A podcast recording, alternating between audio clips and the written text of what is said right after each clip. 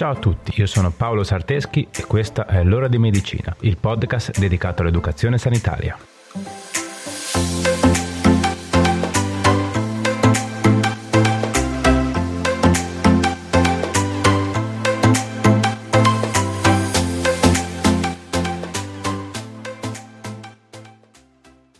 Ciao, se stai ascoltando questo messaggio significa che stai ascoltando la puntata molto tempo dopo la sua uscita.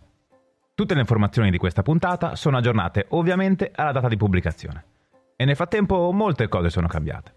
Se vuoi avere notizie aggiornate su Covid-19, consulta il sito del Ministero della Salute.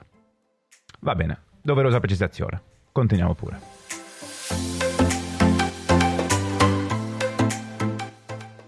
Ciao a tutti e benvenuti. Nella puntata di oggi parliamo di questi ormai famosi coronavirus.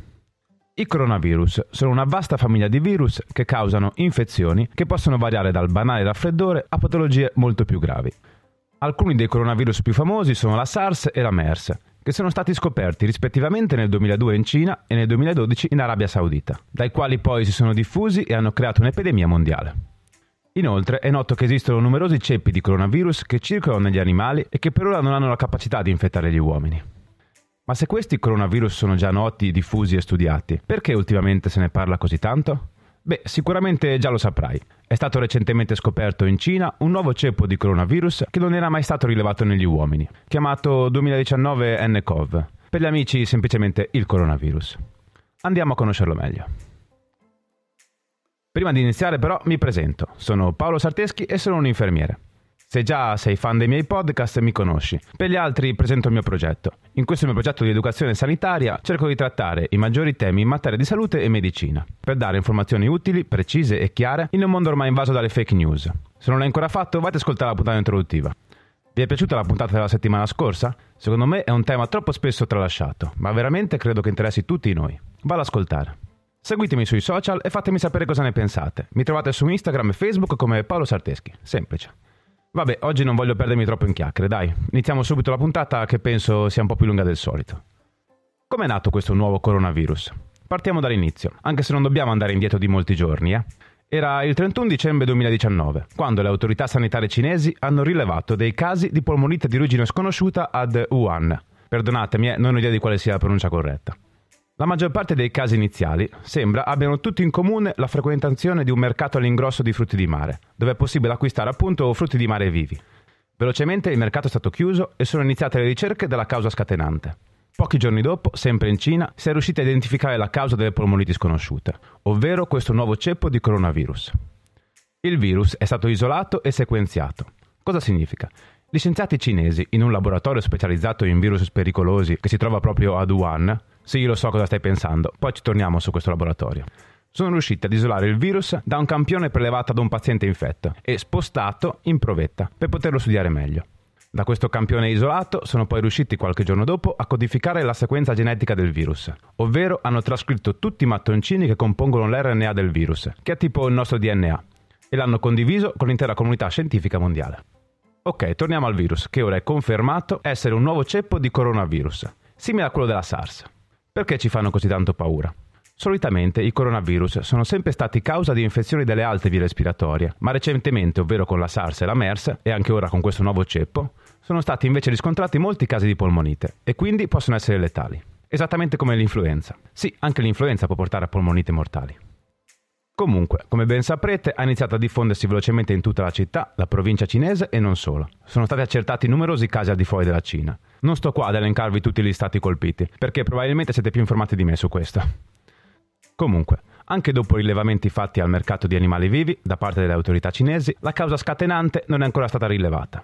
L'ipotesi più probabile è che uno dei tanti coronavirus che circolano tra gli animali e che non erano mai stati in grado di infettare l'uomo sia mutato vi ricordate la puntata sull'antibiotico resistenza? Esattamente le stesse mutazioni genetiche casuali che hanno creato i superbatteri resistenti agli antibiotici probabilmente hanno fatto sì che questo virus diventasse infettivo anche per l'uomo. Come d'altra parte è già successo sia per la SARS che per la MERS. A supportare questa tesi c'è il fatto che i primi casi sono tutti riconducibili al mercato di animali vivi di Wuhan, dove è probabilissimo che sia passato da un animale all'uomo.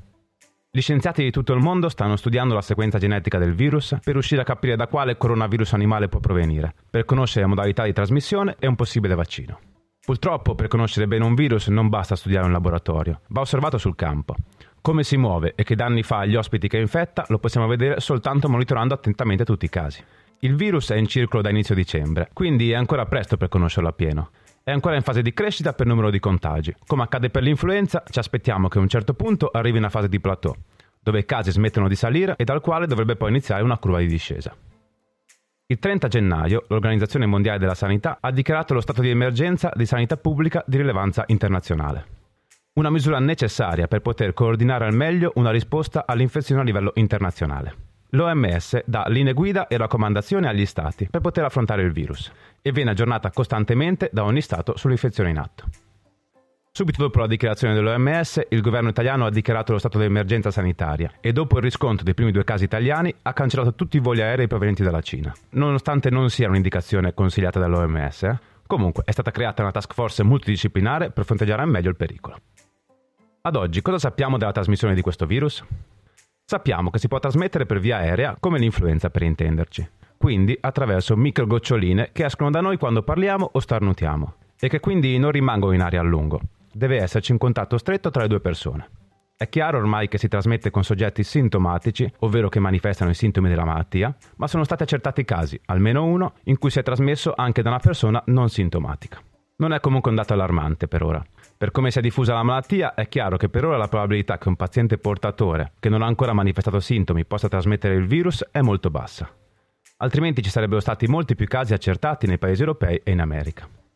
I dati e la storia genetica del virus ci dicono che per ora non c'è da pensare si possa trasmettere attraverso oggetti inanimati, ad esempio attraverso oggetti maneggiati da soggetti infetti tempo prima. Il pericolo può esserci nel caso di un contatto ravvicinato, ovvero un fazzoletto ancora sporco o il letto del malato, ma il virus non sembra sopravvivere a lungo al di fuori dell'uomo. Perché dico sempre sembra e per ora? Perché, come detto, questo nuovo coronavirus è ancora troppo giovane per essere conosciuto appieno le vie di trasmissione non sono ancora studiate a fondo e in ogni caso non è da escludere la possibilità che muti nuovamente dando modalità di trasmissione o sintomi diversi. Per ora tutti i casi di infezione sono stati riscontrati in pazienti che hanno contratto il virus in Cina o hanno avuto contatti ravvicinati ad una persona che si è infettata in Cina. Questo è un dato molto importante perché ci permette di contenere il più possibile il virus evitando che si diffonda ulteriormente. Attualmente i sintomi riscontrati nei pazienti infettati sono febbre, tosse, difficoltà respiratoria, dolori muscolari e spossatezza. Questi sintomi possono anche non presentarsi tutti insieme.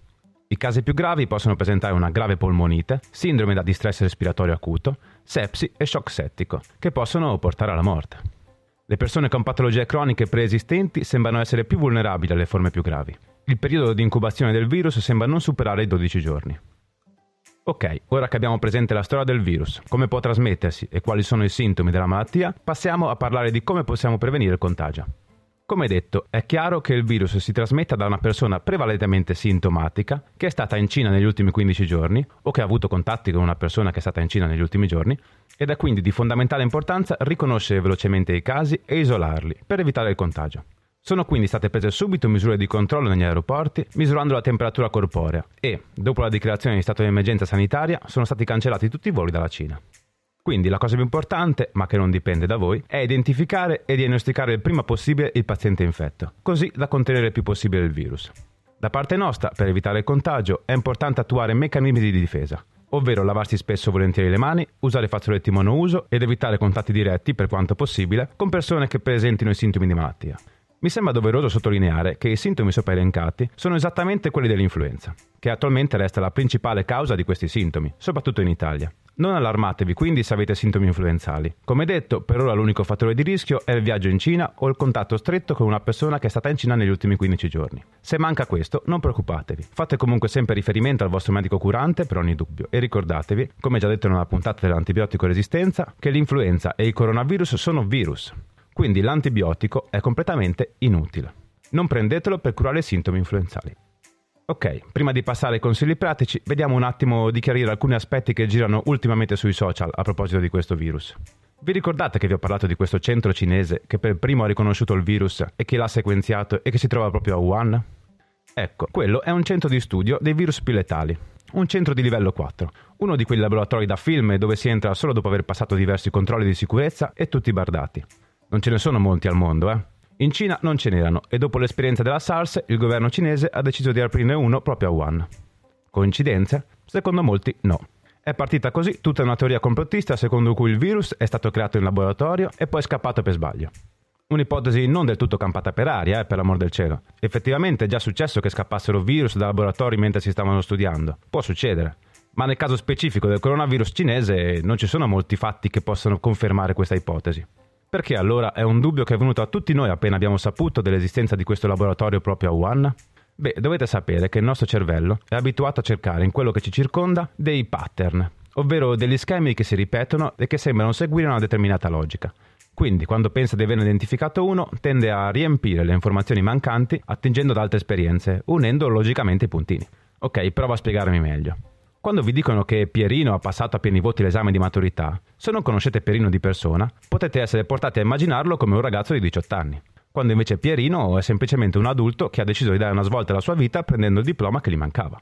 Vedete? Al vostro cervello mancava l'informazione di quanti anni avesse Pierino e lui ha simulato un'immagine standard in base alla sua esperienza, portandovi a pensare che fosse un diciottenne.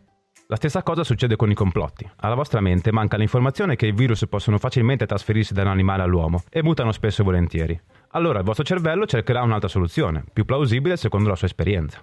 Non avete nozioni di meccanica fisica sufficienti a spiegare come uno shuttle possa andare sulla Luna? Allora il vostro cervello, guardando le immagini dello sbarco sulla Luna, aggiungerà l'informazione che sia stato girato su un set, come tanti film già visti. Stessa cosa quindi con il laboratorio cinese. Ok, forse non mi sono spiegato molto bene, non è proprio il mio campo. Per queste cose dovete seguire il podcast di Gennaro Romagnoli, Psinel, che parla di psicologia e crescita personale. È pieno di puntate molto interessanti. Vabbè, torniamo a noi. Direi che ora possiamo passare ai consigli pratici della puntata.